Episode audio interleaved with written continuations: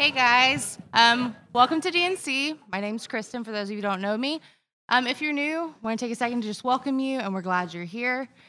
Um, so, our main announcement today is we're having a ladies' lunch, and this is for anyone who is in our adult women's ministry that has graduated from college. So, we're going to be going to Chiloso after church. So, please join us if you know if you're an adult lady. Um, I think that's it, honestly. So next time I'm going to pass the offering basket, and Brad can come up. All right, good morning. Uh, welcome to DNC. Uh, my name is Brad, one of the ministers here. This is your first time. We're glad you're here.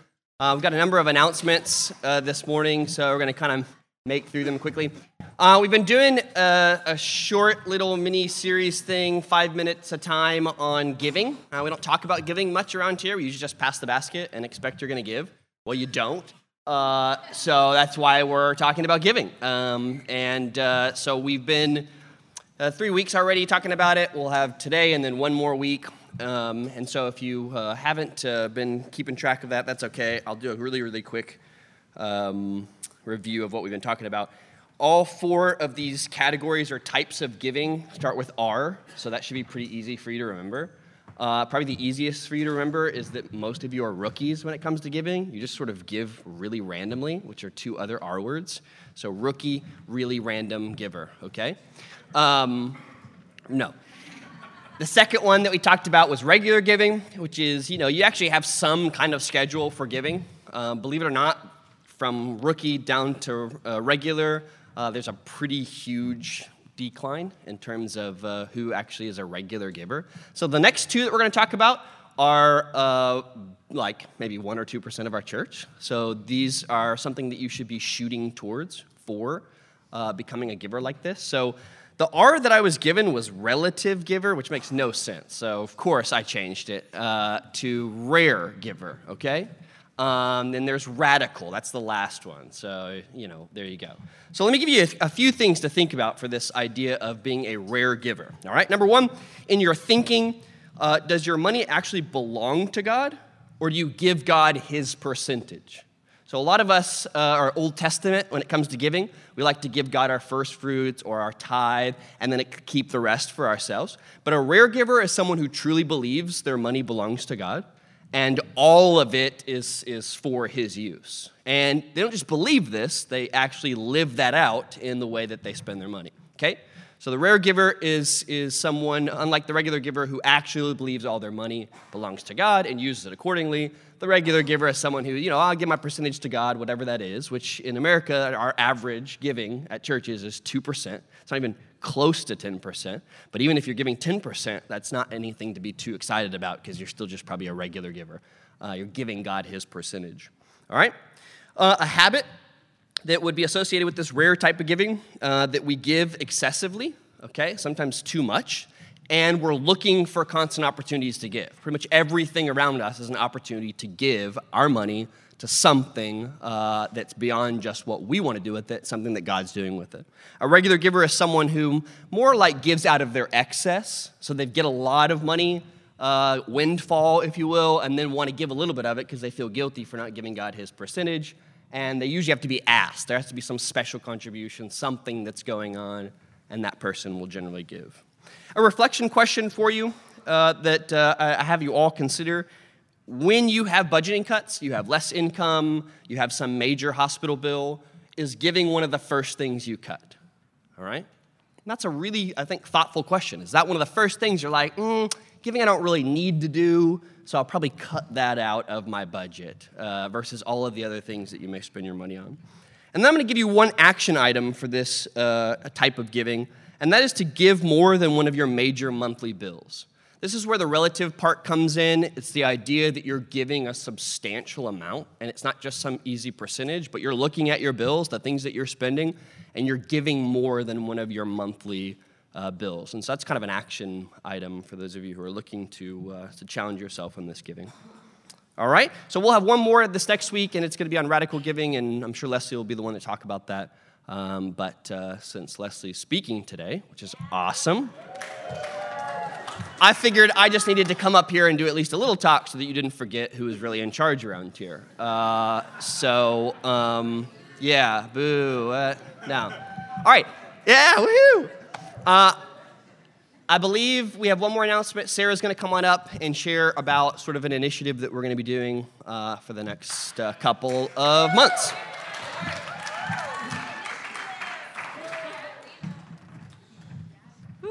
Hey, y'all. Um, okay, so we've talked about this a few times um, in our uh, adult leadership groups, our Chula groups, um, but we're going to be talking a bit more and sharing more here in church about workplace outreach. Um, and so, yeah, so I'm just going to share a little bit about that. And mine, we want them to be personal stories from you, but also have an application at the end. So, something that everybody can take away and be able to practice and not just a feel good story, which are great. We love your feel good stories, uh, but also have a practical use for that. So, mine is about three weekends ago, uh, some of my biological family came into town. My biological mom, my niece, and um, and Daryl was uh, or is uh, my biological mom Donna's husband. Um, they all come from very different backgrounds and visions of like what church is. Uh, my birth mother was very abused by her pastor father, um, and uh, Daryl really hates the idea of church. He thinks it's for smart, uppity people who have had a background in it and, and understand it, but for him, it's not for him. Um, and uh, that day, um, Brad happened to he Grant had asked a question um, and asked Brad to clarify and give an example of what he had said, and Brad talked about cars. And that is Daryl's job. Daryl works with cars and works with big, heavy machinery for 12 plus hours a day. That's all he does is work, work, work. And um, and as Brad was speaking, uh, Daryl really connected with that. And Daryl came out of church and was talking nonstop uh, about that in the car ride to go eat lunch together. And he was just talking about how he had never heard the gospel or the Bible spoken in a way that he had understood. Um, and so, as you're going into your workplaces and um, you're talking to your coworkers, they may be a Daryl and they may be someone who, if you are speaking about a Bible passage or you're talking about Jesus, like it's not going to connect with Daryl if you just say the name Jesus and start talking about a parable and he, he's not going to understand it. But when you think about the gospel in an application way and you're telling a story, you're using something that the other person understands and knows, uh, it can really make a lasting effect. And Daryl really wants to l- learn more about the Bible and he wants to know. Um, he wants to know the and see the Bible the way that Brad does in a way that he can understand it. And so we can all do that for people in our lives. Like we have that capability. And it just takes a little bit of practice. Like that might seem like I don't know how to tell a story. I don't know how to make this that way. Like it, you're probably going to mess up a couple of times. You're probably going to try and connect a story to some sports thing or some video game application and it's just going to go right over their heads and it it's not going to make any sense, but you just have to practice and really try to make that connection. And people are really going to appreciate that and um, really connect with you on that. So yeah, next we are we're gonna try and do a sharing time for your workplace outreach stories. So um, it won't be this upcoming Sunday, but the Sunday after that we'll do like a kind of week hiatus in between our sharing because um, we have so many other things to share in our church body. Uh, so just be thinking and talking with your friends about your workplace and stories that you have. And if you hear something from somebody, ask them to share it, ask them to stand up on Sunday and do that. And let's really be a community that shares and expresses the things going on in our lives and the people that we connect with because that's really important. It's encouraging, it's letting us know that we're all working towards the same goal. So, yeah. Sarah, thanks for sharing that. That was really powerful. And I think um, something that we all can really think about and put into practice, or at least start thinking about how to put it into practice. Good morning. I just want you guys to know that I'm glad you're here. Um, I think that sometimes it's hard to feel like uh, in the midst of a crowd like this that it makes a difference whether you're here or not. And I just want you to know that it makes a difference. Um, it makes a difference to me. It makes a difference to our body. It makes a difference to our God. Um, and I'm glad that you made the effort to be here this morning. Uh, seeing you, being able to talk with some of you, and just be together on Sunday uh, inspires me to live the rest of my week um, for God and for the people that He puts into my life.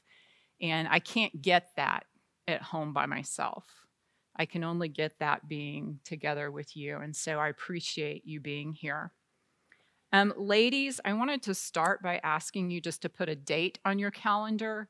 December the 7th, we're going to do some type of a ladies' Christmas event at my house. So get that on your calendar now so that you won't miss out. Anybody that wants to come. Yeah, yeah. And so I, it's going to be from 11 to 1 on Saturday, December 7th. And if we have a ton of people, we'll either squish in or we'll move to a different location. We'll just see what happens. And but I did want to say a word about that too, about why we have some things that we invite only the non-student women to, and some things that we invite all the women to, or same with the men. And part of that is because as we want our college students to participate in focus, we want you to be a part of a core. We want you to um, be involved with the people that God brings into your life on campus. And we believe that focus is the best way for you to do that. And so we don't want to drain your time by having you participate in adult events as well. We know that you have a lot going on already. Um, the other thing is that we need to build relationships among our non student adults. And that can get difficult when we have a whole bunch of people there to figure out okay who are students and who are not?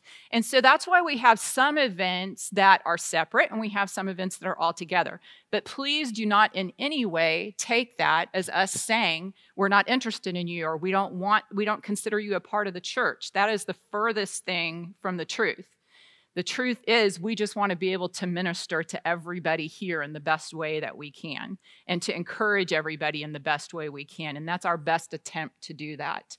So know that you are loved, know that you are valued, um, and don't get your feelings hurt when we do separate events.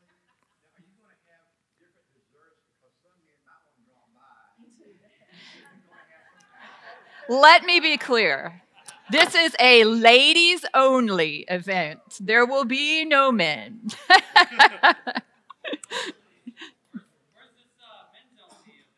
I, you'll have to ask the men about that. Maybe you need to plan it, Justin.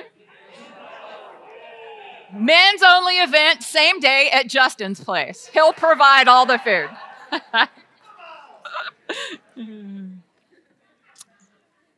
okay, a minute set my little alarm here to keep me on track.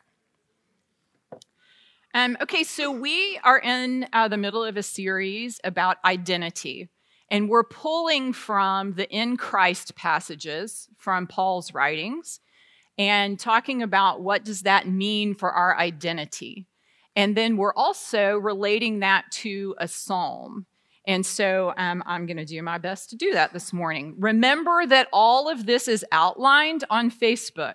There's, it tells what topic we're covering every week. It tells what scripture we're going to use for that so that you can prepare ahead of time by reading that scripture and kind of thinking through it, finding what the in Christ passage is, and be thinking through how does that relate to our identity.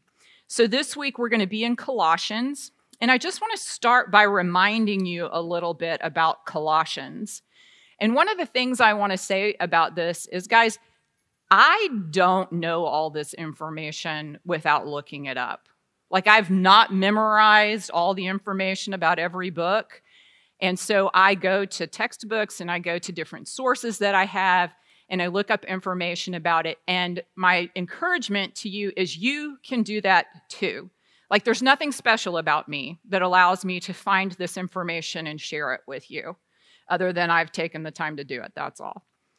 So, Colossians, the church at Colossians was a house church. So, don't be thinking of a big group like us meeting in a building. It was a small group meeting in somebody's house. Paul did not start that church and he had not been to that church. So, this is much like Romans in that he had not visited there, but he's writing a letter to them. Epaphras was the one that founded the church there. And the important thing about that is that Epaphras was a co worker of Paul's. And so, even though Paul had not been there, they were very much influenced by him. It was a largely Gentile church. There was a group of um, Jews that lived in the area, and probably some were a part of the church, but in general, it was mostly Gentile. And Paul wrote this letter from prison in Rome. There was some type of a teaching, you'll hear people refer to it as a heresy that was going on in the Colossian church, but it's not very well defined. So we aren't sure exactly what Paul is addressing. But if we look at some of the clues in reading Colossians, we see that it includes something about there are superior or deeper forms of wisdom and knowledge and understanding that we can get at if we just do these certain things.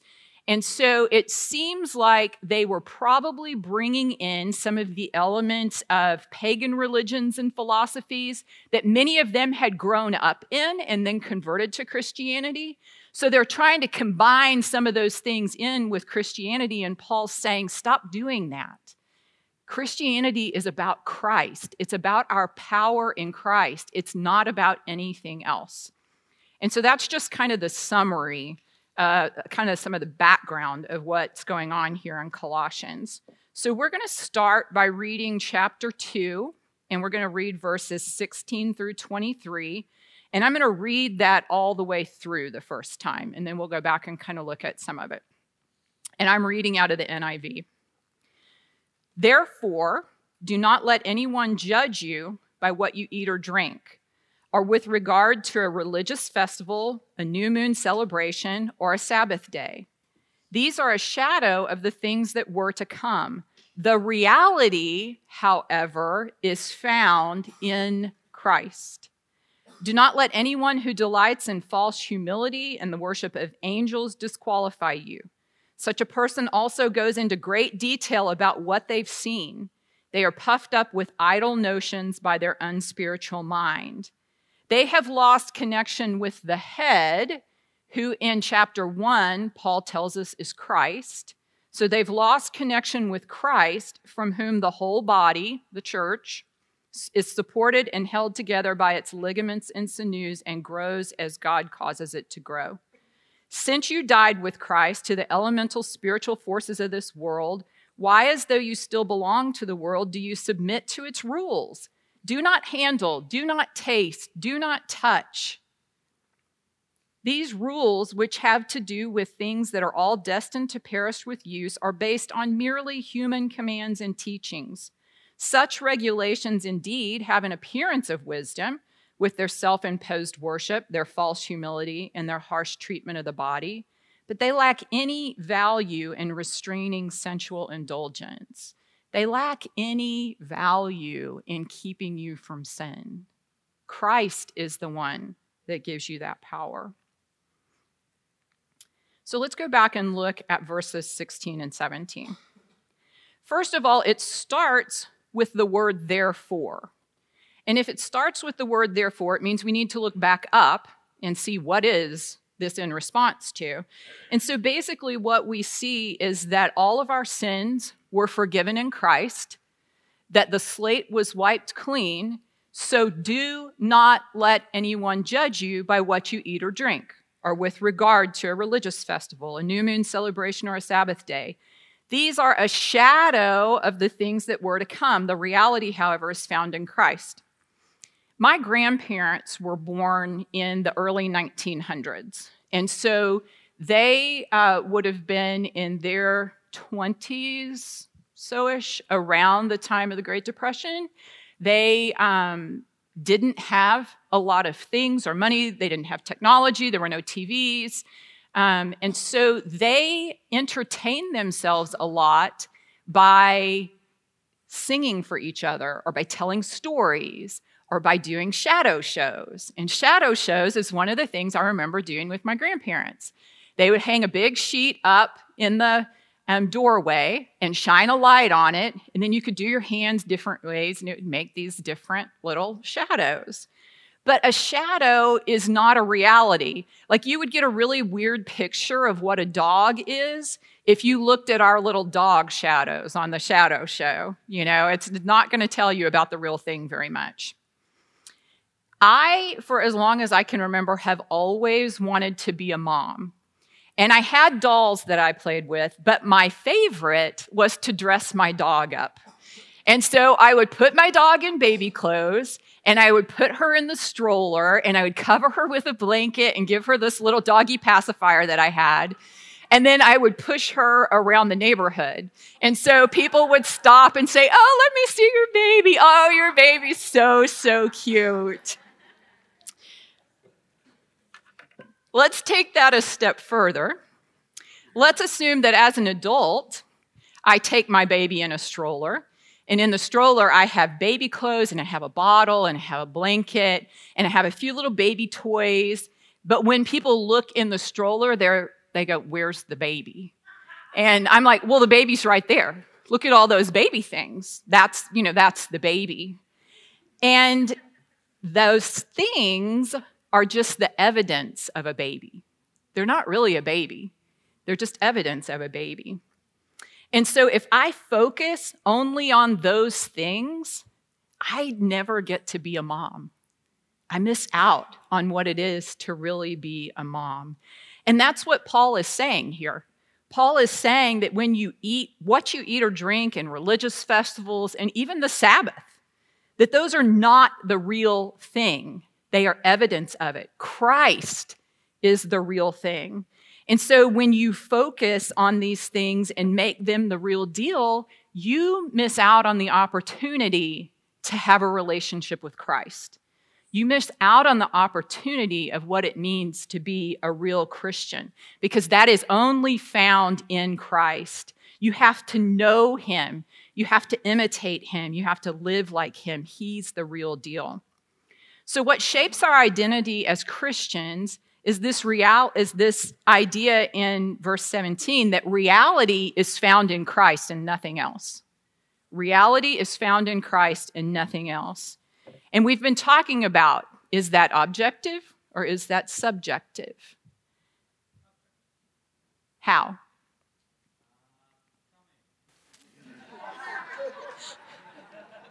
so that's a guess. So remember that objective is something that's already been completed and already been done. And subjective is something that's ongoing, that is a two way process with us in Christ. So is reality something that's already happened, or is reality something that's ongoing? Being in Christ is objective, already done, already done. Reality is ongoing.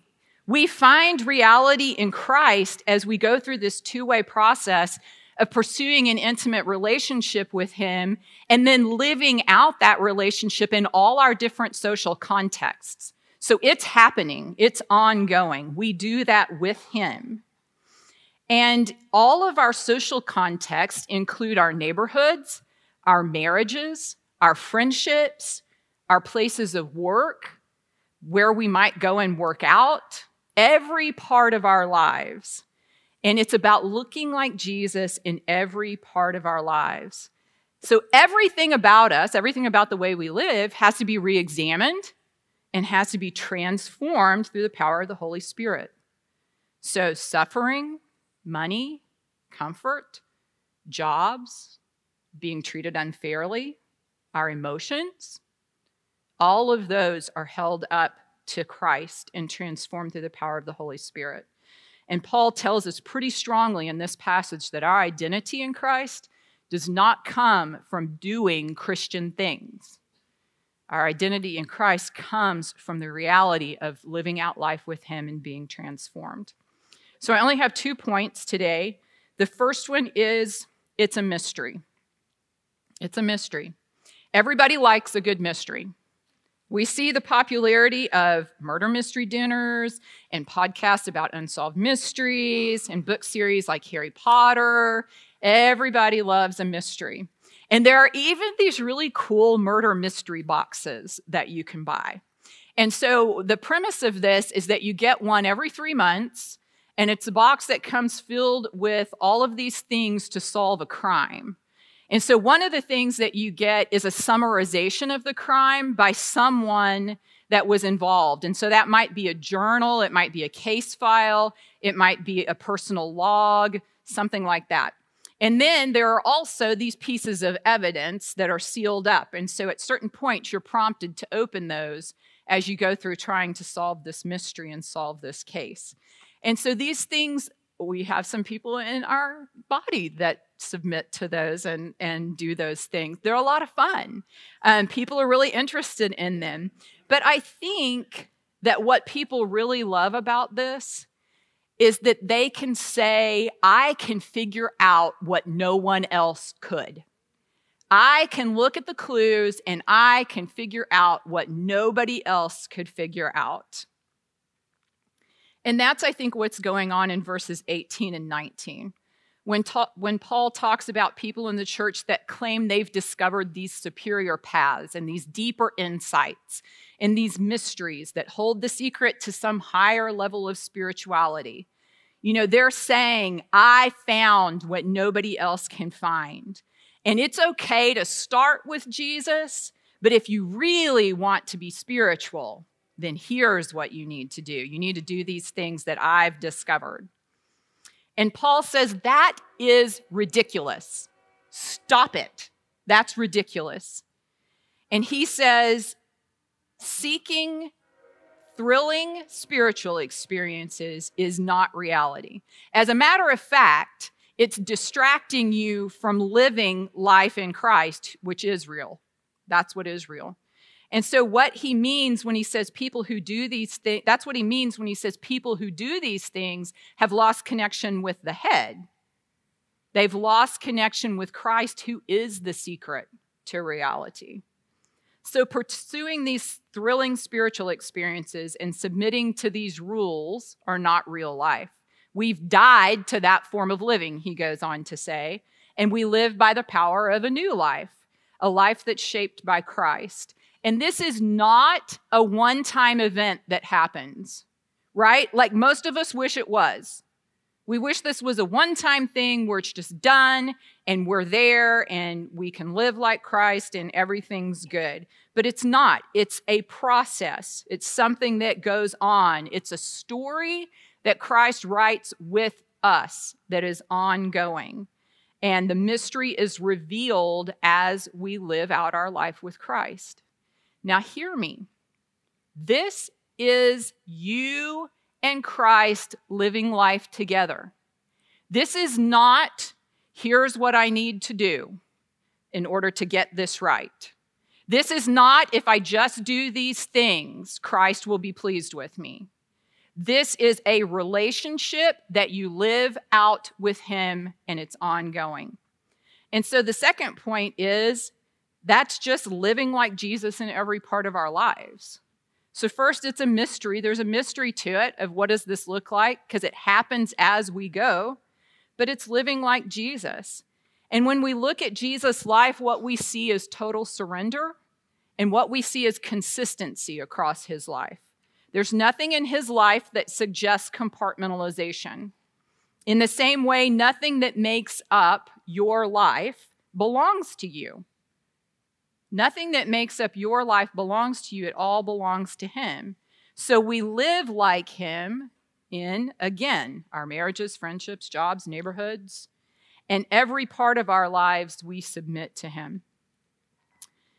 Guys, if you start reading Colossians at the beginning and you read the entire book, it flows together really well. I wanted to read the whole book, but I was afraid I would lose you if I read the whole book. And it's just hard to pay attention for that long. But flowing out of chapter two, where we talk about reality being in Christ, then he starts talking about what it looks like to live in Christ. And then towards the end of chapter three, where we get all of the um, instructions about husbands and wives and children and slaves, when we get all of those instructions, he's telling them this is what it looks like to live that out in these different social contexts. So I would encourage you to read all of Colossians because I think you'll find it really helpful in thinking through this. So I'm going to go on to Colossians chapter 3, verses 1 and 2, and see if we can bring this down a little bit more practically. And I'm going to read the next few out of the message. So 3, 1, and 2 says this. So if you're serious about living this new resurrection life with Christ, act like it. Pursue the things over which Christ presides. Don't shuffle along, eyes to the ground, absorbed with the things right in front of you. Look up and be alert to what's going on around Christ. That's where the action is. See things from his perspective see things from his perspective. So, if I think about that in terms of my neighborhood life, um, we have some neighbors um, in our neighborhood um, that we don't know personally, but I've heard from some of the focus houses get very irritated when cars park in front of their house. That is like, no, no, we do not want cars parked in front of our house. And so my inclination is well, I'll just tell everybody that comes over to park right smack dab in front of their house and I'll just annoy them to no end. But if I'm going to live life like Jesus, then I've got to stop and think about how did I see Jesus handle those kinds of things in his life? And I have to think about what might God be trying to do in the lives of my grumpy neighbors that he wants me to step in and help with. See, I don't get to just do what I want to do. If I'm going to live life with Him, then I'm going to bring Jesus into that with me, and I'm going to let Him transform me out of that rotten attitude that I have to be who He needs me to be in that situation. In Colossians 3 5 and 6, it says this, and that means killing off everything connected with the way of death sexual promiscuity, impurity, lust, doing whatever you feel like whenever you feel like it, and grabbing whatever attracts your fancy. That's a life shaped by things and feelings instead of by God. That's a life shaped by things and feelings instead of by God. See, we don't get to do that. And so that means submitting my feelings to God. And so if I feel lonely because my family and my closest friends live 45 minutes away from Denton, and Denton North Church is not the people that I grew up with. It's not familiar to me. It's not even the way that I might like to do church. I have to ask myself is God freeing me to do what I want to do here? Or does He have a purpose for having me at Denton North? Does He want me to stay here? Or does he want me to do what I just feel like doing? And so, again, I've got Jesus walking along with me, showing me what this looks like in his life. I look back at his life and I don't see that in his life, that I just get to do what I want to do in those decisions. Sometimes God lets me do what I want to do, but I've got to check with him first. And then Colossians 3 12 and 13. So, chosen by God for this new life of love, dress in the wardrobe God picked out for you compassion, kindness, humility, quiet strength, discipline. Does that sound like the fruits of the Spirit in Galatians? Be even tempered, content with second place, quick to forgive an offense. Forgive as quickly and completely as the Master forgave you and regardless of what else you put on, wear love It's your basic all purpose garment. Never be without it. Um, I got to go to teen camp this summer, and there were a lot of really powerful things that happened there. But I'm going to tell you one story because I think it illustrates this point well. There was a couple of um, football players from Wiley High School that came. One of them had been a part of um, the Christian Teen Fellowship the year before and had just kind of quit coming. He had been to camp before, and so he felt like he really needed to go back to kind of get centered. And he invited this other football player to come with him, um, and he had never been to anything like that before. And so, as we're going through the week, one of the girls discovers, I know who that guy is. He has a reputation for being a bully. And when I was a freshman in high school, he bullied me relentlessly. And he told me, You should just go kill yourself. He was awful to her. And she said, But here's the thing I feel like Jesus wants me to tell him that I forgive him. Why? He didn't ask for her forgiveness. Why and how? How do you forgive that? How do you forgive somebody saying those things to you and devaluing you? How do you do that? But what she did was she said, I'm really afraid that when I go talk to him, he's going to be mad at me when I tell him what he did to me. But I'm just going to go do it anyway. And so she goes and pulls him aside and tells him who she is and tells him what he said to her. And as she's talking, this big, ginormous football player, tears start rolling down his eyes, his shoulders start to shake. He starts sobbing. And he tells her, I am so sorry. I'm so sorry I ever said those words to you. Please forgive me. And the rest of the time we were at teen camp, he could not sit through praise and worship without sobbing.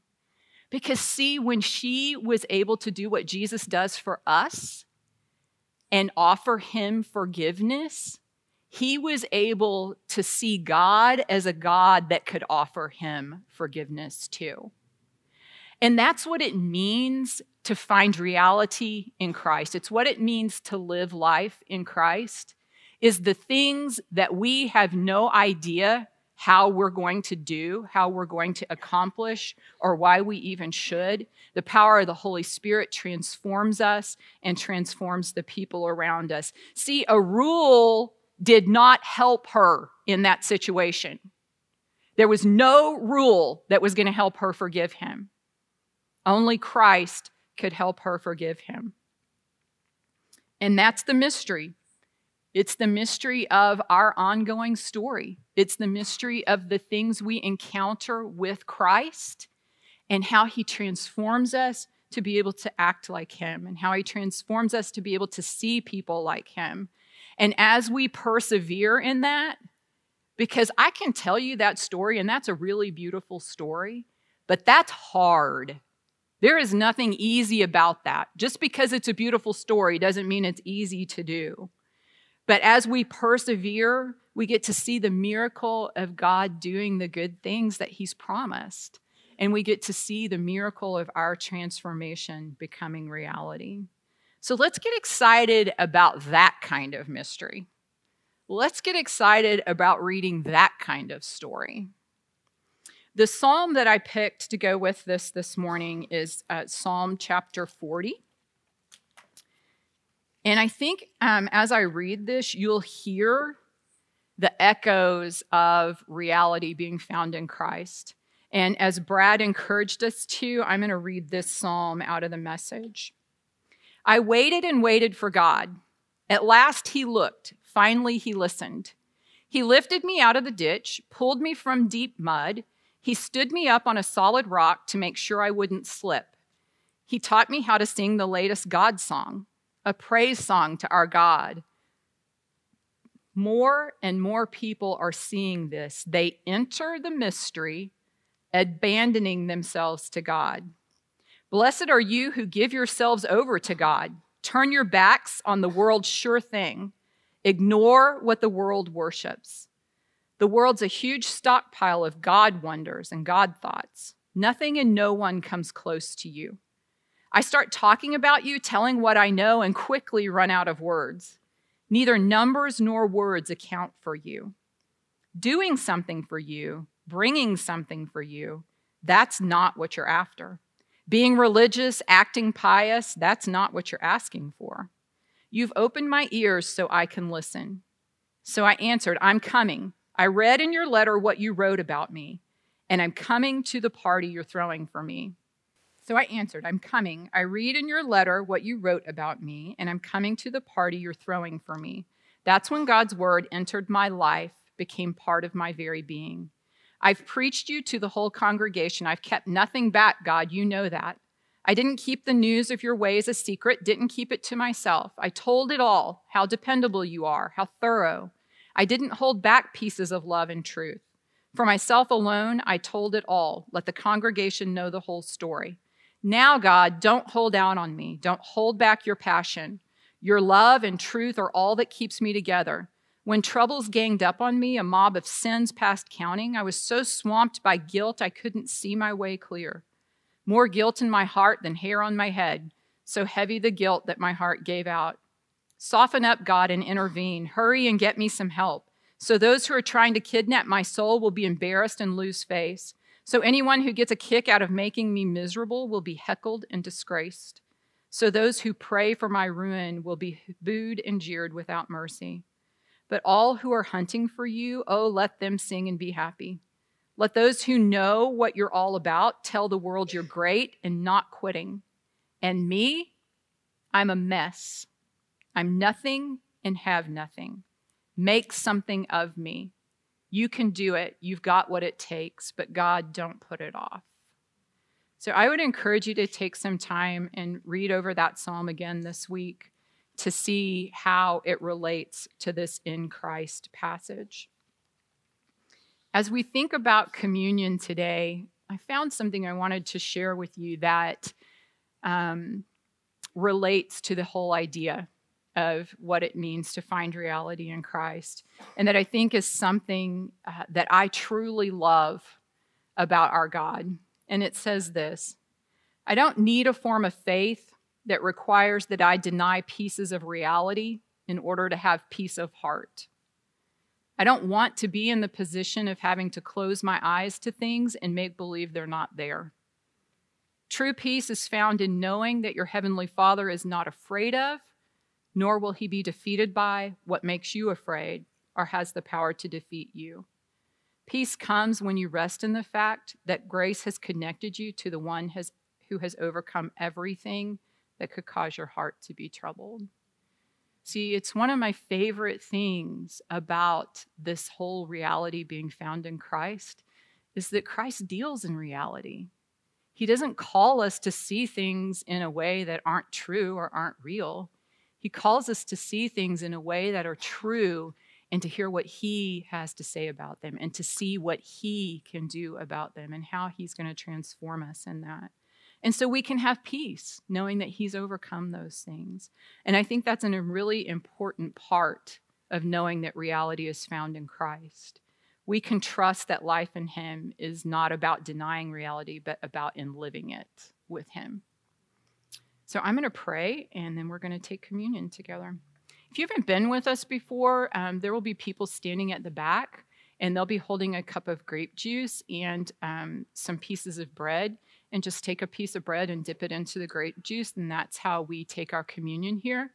Um, we talk with one another. We celebrate together what Jesus has done for us. We celebrate our life in Christ together. Um, and so we would invite you to join with us. Then we'll come back and sit down and finish out our service. Jesus, I thank you so much that you are a Jesus that doesn't deny the realities around us. I thank you that you meet them head on and that you walk us through them. I'm thankful that we can find real life in you. And I pray, God, that we would have an intimate personal relationship with you that allows us to then know what it looks like to live for you. I pray that we can accept the mystery that comes with that, of this being something that's revealed and ongoing, and of the transformation that takes place. And I pray, God, that um, we would see great fruit for the kingdom come out of that. Uh, God, we just thank you for sending Jesus and thank you for uh, the gift that he is to us. And thank you for the truth that he brings to our lives. I pray, God, that your kingdom would come and your will would be done here on earth as it is in heaven. And I pray, God, that we'll live um, for that day and for that purpose. And it's in the name of Jesus we pray. Amen.